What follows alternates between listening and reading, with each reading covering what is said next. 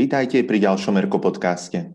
Približne pred mesiacom sme vydali veľmi úspešnú epizódu o vzťahoch a konfliktoch medzi animátormi, ktorá si získala vašu priazeň a teda kto si ju ešte nevypočul, určite odporúčame, aby tak urobil.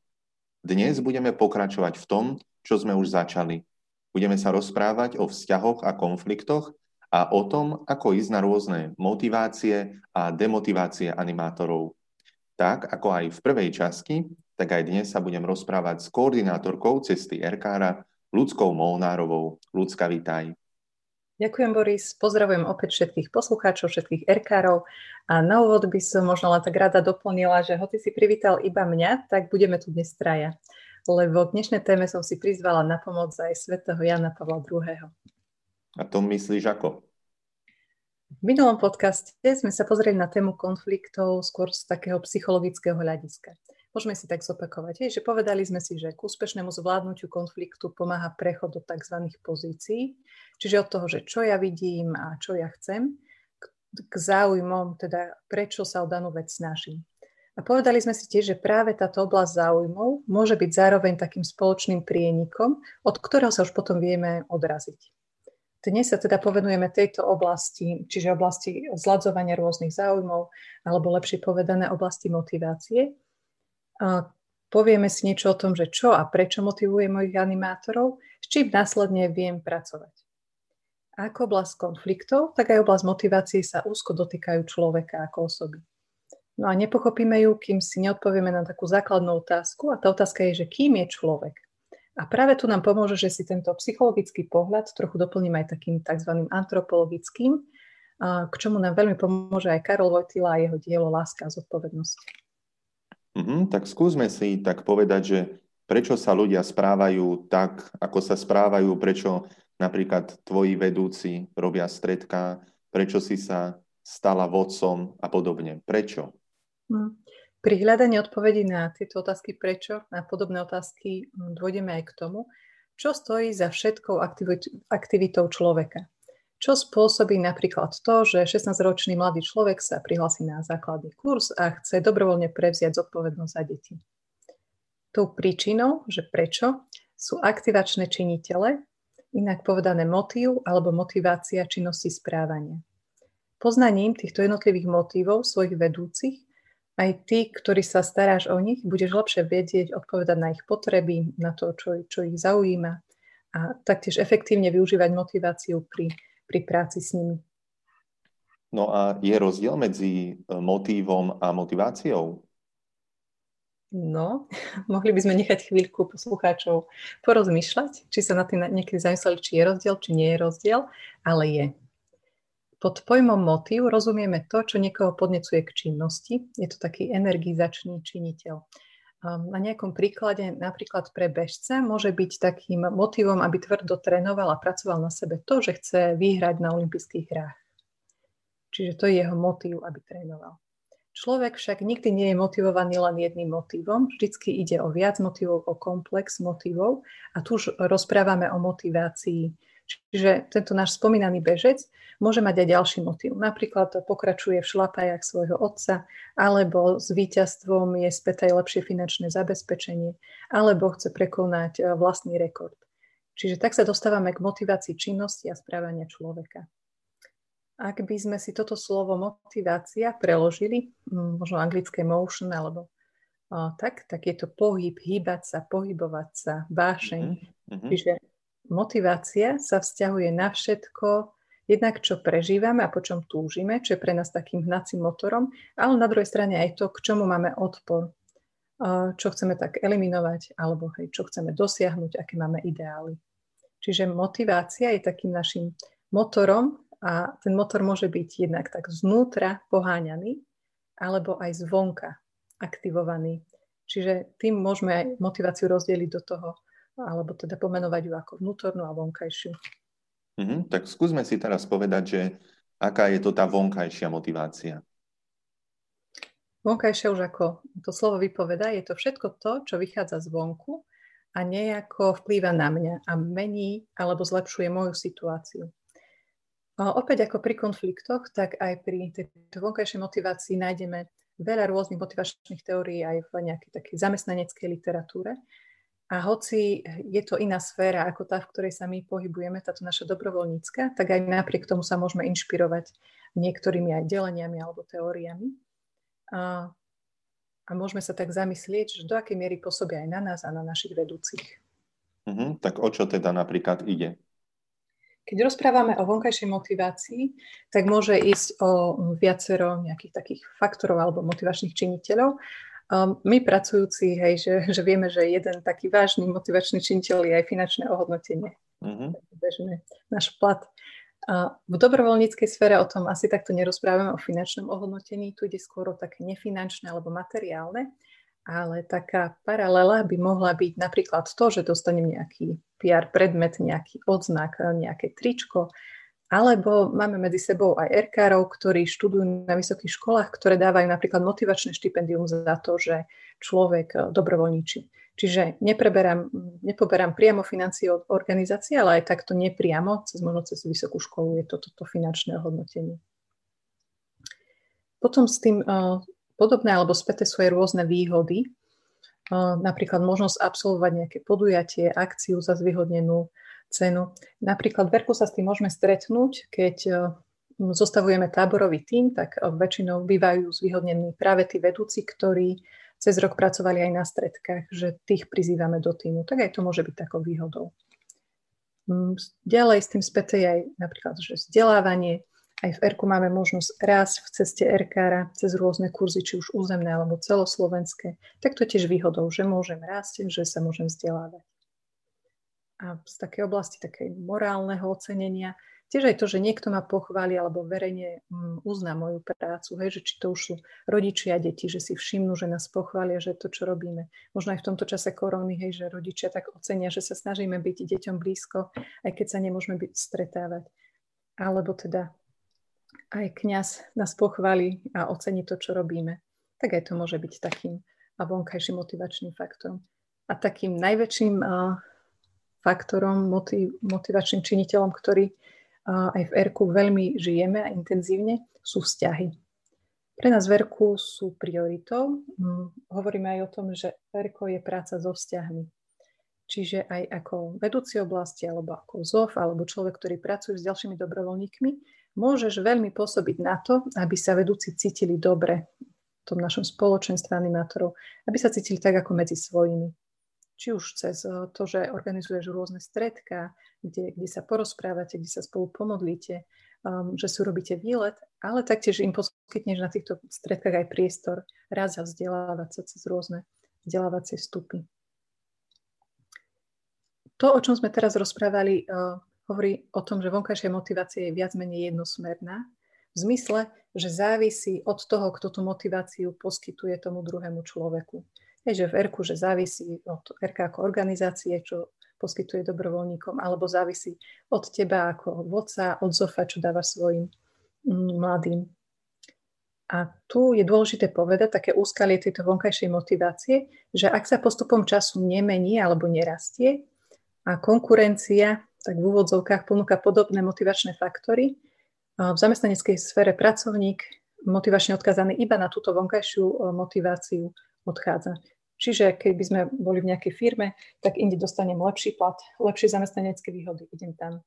Možno v týchto našich dobrovoľníckých organizáciách, že iná organizácia mi poskytne lepšie vzdelávanie, krajšie tričko, podobne, tak odchádzam. Čiže vidíme, že stávať motiváciu iba na týchto vonkajších motivátoroch nestačí. Čiže akým, takým spôsobom, ako by naši dobrovoľníci, alebo aj my ostatní, zostaneme v tej organizácii, keď e, sa primárne nezameriavame iba na vonkajšiu motiváciu, ale predpokladám, že teda hlavne na tú vnútornú. Mm-hmm. Veľmi správne predpokladáš.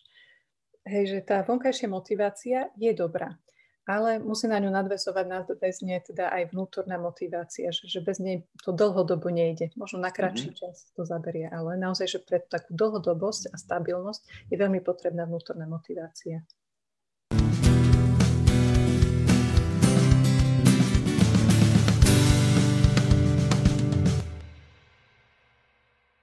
Vzhľadom k tomu, čo sme už povedali pred chvíľou, je teda dobre, že existuje aj vnútorná motivácia, ktorá na človeka pôsobí tak trvácnejšie a vzhľadom aj na našu dobrovoľníckú podstatu našej činnosti e, je aj nevyhnutná.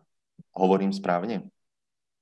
Tak, tak, hej, je nevyhnutné, lebo vychádza z nášho vnútra, ako hovorí ten názov vnútorná. Čiže je úzko spätá s našim prežívaním, s našimi emóciami, s našimi základnými hodnotami. Pri vnútornej motivácii môžeme rozprávať napríklad o tom, že vidím zmysluplnosť svojej práce. Čiže aj keď eh, ty, milý animátor, pracuješ s deťmi, tak uvedomuješ si, že robíš niečo zmysluplné, niečo cenné. A pocit zmysluplnosti je pocitom, že dosahuješ niečo alebo robíš niečo, čo je hodné tvojho času a tvojich síl. Ďalej môže ísť napríklad o slobodnú voľbu činnosti a metód. Čiže máš možnosť robiť to, čo myslíš, že je dôležité a takým spôsobom, aký uznáš za vhodný. Napríklad, hej, že tvoj zov ti zverí urobiť plagát na karneval, ale nepovie ti, hej, že tu daj do rožku taký obrázok, takúto farbu, takúto, ale že máš právo urobiť si to po svojom, dať svoju ilustráciu, použiť farby, aké chceš. Môže si to robiť, ako, ako ty pokladáš za správne. Ďalej pri vnútornej motivácii môže ísť aj o pocit kompetentnosti. Čiže viem, že dokážem urobiť nejakú prácu mimoriadne dobre. Takže nie len, že to urobím, ale že naozaj, že toto je tá, tá moja oblasť, ten môj talent, ktorý môžem uh, ponúknuť ostatným. A potom aj postup k cieľu. Čiže zaznamenám nejaký významný posun smerom k dosiahnutiu cieľa, že veci sa hýbu tento vnútorno-motivačný činiteľ sa s ním môžeme stretávať možno tak častejšie, alebo ani nie častejšie, ale že tak viditeľnejšie pri vedúcich, ktorí začínajú stredka a majú svoje prvé stredko. A naozaj, že tie prvé stretnutia sú možno také náročnejšie, lebo sa skupina formuje, potrebujú sa obrusovať hrany, deti možno skúšajú nejaké hranice a možno taký animátor by si povedal, že po treťom stredku, že to zdá, že to nemá význam a že nepokračuje. Ale naozaj, že keď vytrvá, tak po, po pol roku už povie, že aha, že ten chalan, ktorý mal také správanie, ktoré sme nevedeli veľmi ústať, že už teraz sa viac zapája, že je viac priateľský, že už postupne vidím, že za ten rok už postupujem k tomu cieľu, hej, že chcem s deťmi budovať spoločenstvo a čo, mm-hmm. to, čo sa zdalo na začiatku možno také nereálne, odrazu vidím, že to ide. Tak aj to je veľmi taký výrazný vnútorný motivačný činiteľ. Áno. A akým spôsobom môžem ja túto vnútornú motiváciu e, pretaviť do tých konkrétnych motivačných krokov voči dobrovoľníkom? No napríklad aj tým, že delegujem úlohy, že nemyslím si, že na mne stojí všetko, ale som schopný delegovať úlohy pre to spoločné naše dobro. Hej, že aj s, tým, aj s tým plagátom stretol som sa aj m, mm, príkladom farnosti, kde naozaj, že, že Zof chcel mať všetko po svojom, že pomaly ani vyfarbiť plagát nedal svojim animátorom a potom je aj mm, spolupráca náročnejšia, nielen táto oblasť motivácie. S tým je späté, že aj dôverujem svojim vedúcim, že už keď im dám niečo, alebo sa dohodneme, že niečo spravia, do niečoho sa vložia, tak im aj dôverujem, že to naozaj urobia najlepšie, ako vedia. A taktiež s tým je späté, že ponúkam e, animátorom, s ktorými pracujem aj jasný cieľ, mm, že teda, že čo ideme robiť, informujem ich o, o krokoch, ako sme postupili, kam sme uh, sa dostali. Hej, že to je predpoklad aj dôvery, že dávať informácie. Uh, tiež veľmi dôležité je aj vedieť tak pravdivo oceniť a dať pozitívnu spätnú väzbu. Samozrejme aj, aj negatívna kritika v zmysle, že aj niečo poviem, že čo sa mi nepáčilo, nás posúva, ale veľké miesto má práve aj pozitívna spätná väzba, že pochváliť, oceniť, čo sa mi páčilo a tak ďalej. Mm, a to, čo sme trochu aj spomínali, že aj poskytujem priestor na rast svojim animátorom, že častokrát si myslíme, že, že to stačí, hej, že sa stretneme a sme spolu a sa porozprávame a dobre, ale naozaj tým, že človek je bytosťou napredujúcou, že, že chceme rásť, tak aj to, že ja poskytnem svojim animátorom priestor na vzdelávanie, na formáciu, je takým, takou podporou ich vnútornej motivácie. Mm. Tento týždeň sme mali webinár mm, o, o, tiež o motivácii pre zofov a pre vodcov a tam zaznel taký pekný príklad, že tiež v jednej farnosti animátorka mm, prejavila záujem, že vie robiť s Instagramov a vie robiť dobre a že či by sa mohla vložiť do tejto služby. Mm-hmm. To bolo práve pre, pre túto uh, mládežničku aj takým prejavením veľkej dôvery voči nej, že, že môže niečo robiť, že aj bolo cítiť, že jej taký záujem o tú prácu alebo spoluprácu v ERKU stúpol. A tiež taký milý, e, taká milá vec, ktorú môžem robiť, je aj, že pripomínať si milníky alebo oslavovať. Hej, že aj teraz žijeme 30. rok RK, tak mohli by sme ho brať ako každý iný, lebo však každý deň sa snažíme o radosť a o svetosť, ale že je dobre si pripomenúť aj také spoločné milníky. Alebo aj po nejakej akcii si povieme, že že dobre, tak si ešte aj zhodnotíme. A to je veľmi fajn, už keď dôjdeme aspoň k zhodnoteniu, ale aj sa aj potešiť, že pozrieť si fotky, alebo niekto z našej farnosti bol na základnom kurze, tak keď sa vráti, tak tiež nám poukazuje fotky, porozpráva, že pripomínať si také významné milníky nášho spoločenstva. Táto vnútorná motivácia potom človeka tak navezuje na to, čo robí v pracovnej sfére, hej, že na prácu alebo v našom dobrovoľníctve, na, na tú našu dobrovoľníckú činnosť. A výhodu oproti tej vonkajšej má tu, že závisí rovnako od, od toho, kto motivuje, aj od toho, kto je motivovaný, čiže od nejakého lídra aj, aj od dobrovoľníka. A podstatné je tiež, že stabilizuje mm, toho človeka, dobrovoľníka, aj keď tá vonkajšia motivácia hlboko zaostáva za konkurenciou. Hej, že aj keď iná organizácia má krajšie trička, keď už som používala tento príklad, a ponúka bohatšiu vzdelávaciu ponuku, tak ja ostanem v tejto mojej organizácii, lebo vidím zmysluplnosť toho, čo robím, kde som.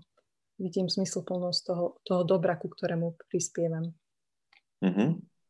Ja by som mal možno otázku, že či toto všetko, čo si vlastne vymenovala, čo sa týka vnútornej motivácie, že či to stačí.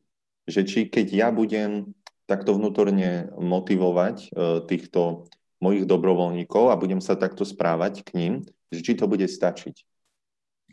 No, to je veľmi dobrá otázka tiež.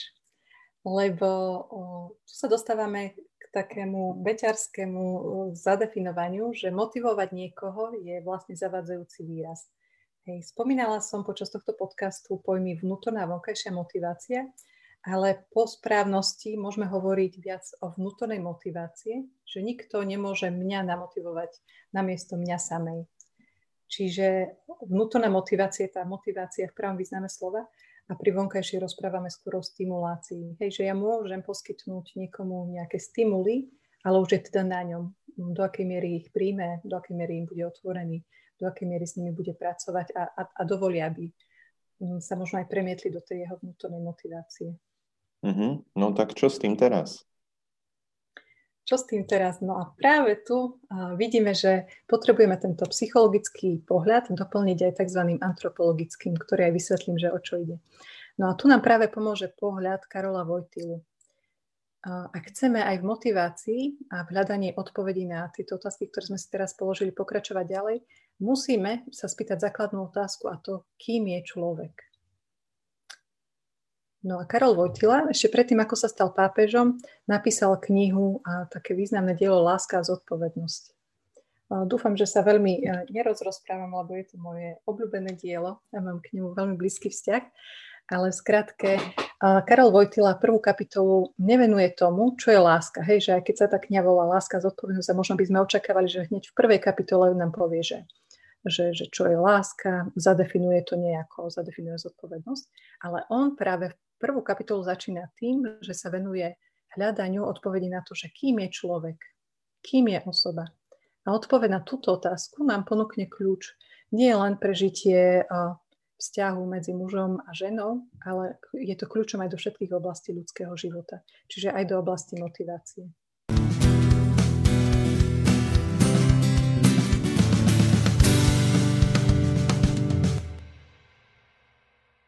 Kým je teda človek ako osoba podľa Karola Vojtilu?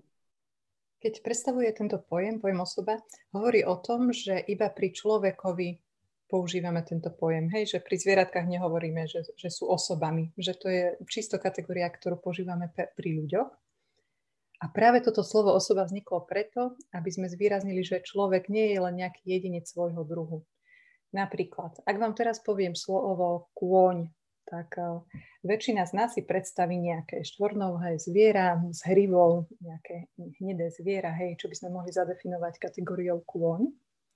Ale keď vám poviem človek, tak pravdepodobne uh, sa väčšine z nás vynorí nejaký konkrétny človek, s ktorým sme sa ráno rozprávali, ktorý nám možno urobil raňajky, alebo s ktorým nahrávame tento podcast. Jednoducho, keď hmm. povieme človek, vždycky sa nám vynorí niekto konkrétny a za každým človekom sa skrýva jedinečný príbeh. A práve na zvýraznenie tohto rozdielu medzi ostatným stvoreným svetom, o ktorý sa máme starať s úctou, ale je tu rozdiel. Práve preto vznikla, vznikol tento pojem osoba. A ďalej e, Vojtila hovorí, že a preto osoba je takým dobrom, s ktorým sa nezlučuje používanie, iba láska. Čiže človeka nemôžeme používať, môžeme ho milovať. A tu sa nám to tak pekne prepája s našou ročnou témou a čnosťou úcta ku každému. Čiže povedali sme si, že človeka môžeme milovať, nemôžeme používať. A ďalej nás Karol Vojtila aj stavia do takej dilemy. OK, nemôžeme používať. Ale veď každý deň mm, v úvodzovkách používame druhého človeka na dosiahnutie svojho cieľa. A aj on sám po svojej knihe uvádza príklad napríklad zamestnávateľa, hej? že nepoužíva zamestnávateľ svojho zamestnanca, aby prosperovala firma, aby stúpla výroba, aby expandoval na trhu bez zamestnancov by tento svoj cieľ nedosiahol. Čiže nejakým spôsobom vstupuje s ním do kontaktu a nejakým spôsobom ho zdadlivo používa. Alebo analogicky, ak som zov alebo som vodc, nepoužívam ja svojich dobrovoľníkov, aby som dosahoval ciele RK, aby boli detské spoločenstva a podobne. Hm? Ako to je? Ako z toho von? Ako nepoužívať, ale milovať? Mm-hmm. Tak akú odpoveď na to dáva Karol Vojtila? Karol Vojtila nás nenecháva štichu, ale ďalej rozvíja e, toto svoje uvažovanie o tom, ako pristupovať ku, ku človeku, ako ho milovať a dáva aj jasnú odpoveď. Hovorí, že koľkokrát je v tvojej činnosti osoba predmetom konania, čiže aj zamestnanec je predmetom konania zamestnávateľa, toľko raz pamätaj, že ju nemôžeš používať len ako prostriedok na dosiahnutie cieľa, ako nejaký nástroj, ale počítaj s tým, že tá osoba, ten človek sa má a dokonca musí mať svoj cieľ. Čiže aj moji animátori vo farnosti pri RKčení majú právo mať svoj cieľ. Majú právo mať tú svoju odpoveď na to, že prečo robia to, čo robia. Majú právo mať svoju motiváciu. A pre mňa je dôležité spoznávať ciele, alebo teda tie rôzne motívy mojich animátorov, lebo potom ich dokážem aj viac tak aj, aj zladzovať a viac aj pozerať na takých potreby čo možno vtedy, ak vidím, že tie ciele nie sú celkom správne? Možno teraz ja uvediem taký ilustračný príklad. E, možno mám vo farovský animátora, ktorý robí s deťmi iba preto, aby sa zviditeľnil napríklad pred rodičmi, pred kňazom, alebo vešia na facebookovú stránku e, svojho RK zväčša fotky, kde je on sám. Teda ja vidím, že sa nestretá s tým, čo v RK chceme, teda zažívať radosť z viery v spoločenstve, ktoré vyplýva aj z toho, že e, spoločenstvo nie je o mne, ale o nás, lebo sme stvorení pre my. E, čo môžem robiť vtedy? Mm-hmm. Čiže vidím v tvojej otázke taký, že nesúlad cieľov, hej, že toho cieľu, ktorý mám ja, ktorý myslím, že je tým cieľom aj Erka, ktoré máme a tým cieľom animátora vo farnosti, tak vtedy nám Vojtila opäť dáva odpoveď a hovorí, že že vtedy táto druhá osoba, ak chcem zazovať naše ciele, že musí cieľ môj ona poznať, musí ho uznať za dobro a taktiež si ho musí zvoliť za svoj cieľ. Čiže v takej našej praxi vo farnosti, to, že ona môj cieľ pozná, alebo tí moji animátori môj cieľ poznajú, to napríklad môžu získať aj na kurze Začíname, hej, že vedia, dozvedia sa, že čo je poslaním RK, alebo môžeme si to povedať na animatorskom stredku. Ale to ešte nezaručuje, že sa tento cieľ premení aj do tej vnútornej motivácie. Čiže poznajú ho, to je prvý krok. Bez toho, aby ho poznali, tak nemôžu um, zatúžiť po ňom ani, ani ho nasledovať, čiže to je tiež dôležitý krok, hej, že musí ho poznať. Keď sa vo farnosti nerozprávame o tom, čo je našim cieľom, tak ťažko budeme spolu kráčať. Čiže prvý krok musí ho ona poznať, musí ho uznať, tu už je taká aj oblasť postojov alebo hodnot. K tomu môžem napomôcť aj tým, že na stredkách opäť vytváram priestor, aby sme sa rozprávali o hodnotách. Čo nám hodnoty možno RK aj rozprávajú pre náš každodenný život. S čím súhlasím, s čím nesúhlasím. Aby sme tak vzájomne sa budovali aj v tejto oblasti hodnot, čiže musí ho uznať a musí ho tiež prijať za svoj cieľ. Lebo vtedy, ak tá druhá osoba ho tiež príjme za svoj cieľ, vtedy sa medzi mnou a tou osobou rodí osobitné puto. Puto spoločného dobra a spoločného cieľa, ktorý nás spája slovami Vojtilu.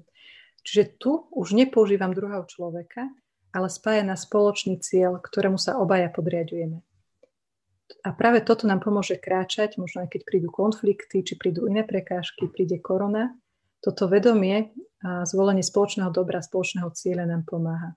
Lebo naše dobrovoľníctvo už nie je postavené len na piesku alebo nejakom dobrom pocite, egoistickej potrebe, ktorú si naplňam cez neho, ale je postavené na spoločnom my, o čom hovorí naša ročná téma.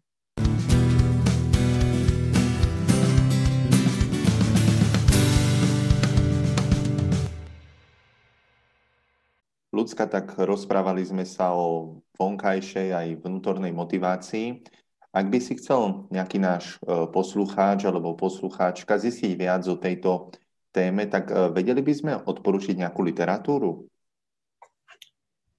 Máme niekoľko typov aj v Erku mm, a určite, aj keby sa popýtal vo svojom okolí, tak e, nájde veľa inšpirácií. Čo viem odporučiť? Tak jedna vec je, že máme aj vypracovaný taký e-learningový kurz o motivácii, alebo taký modul, ktorý sme pred časom vypracovali k Dobrovoľníckej univerzite.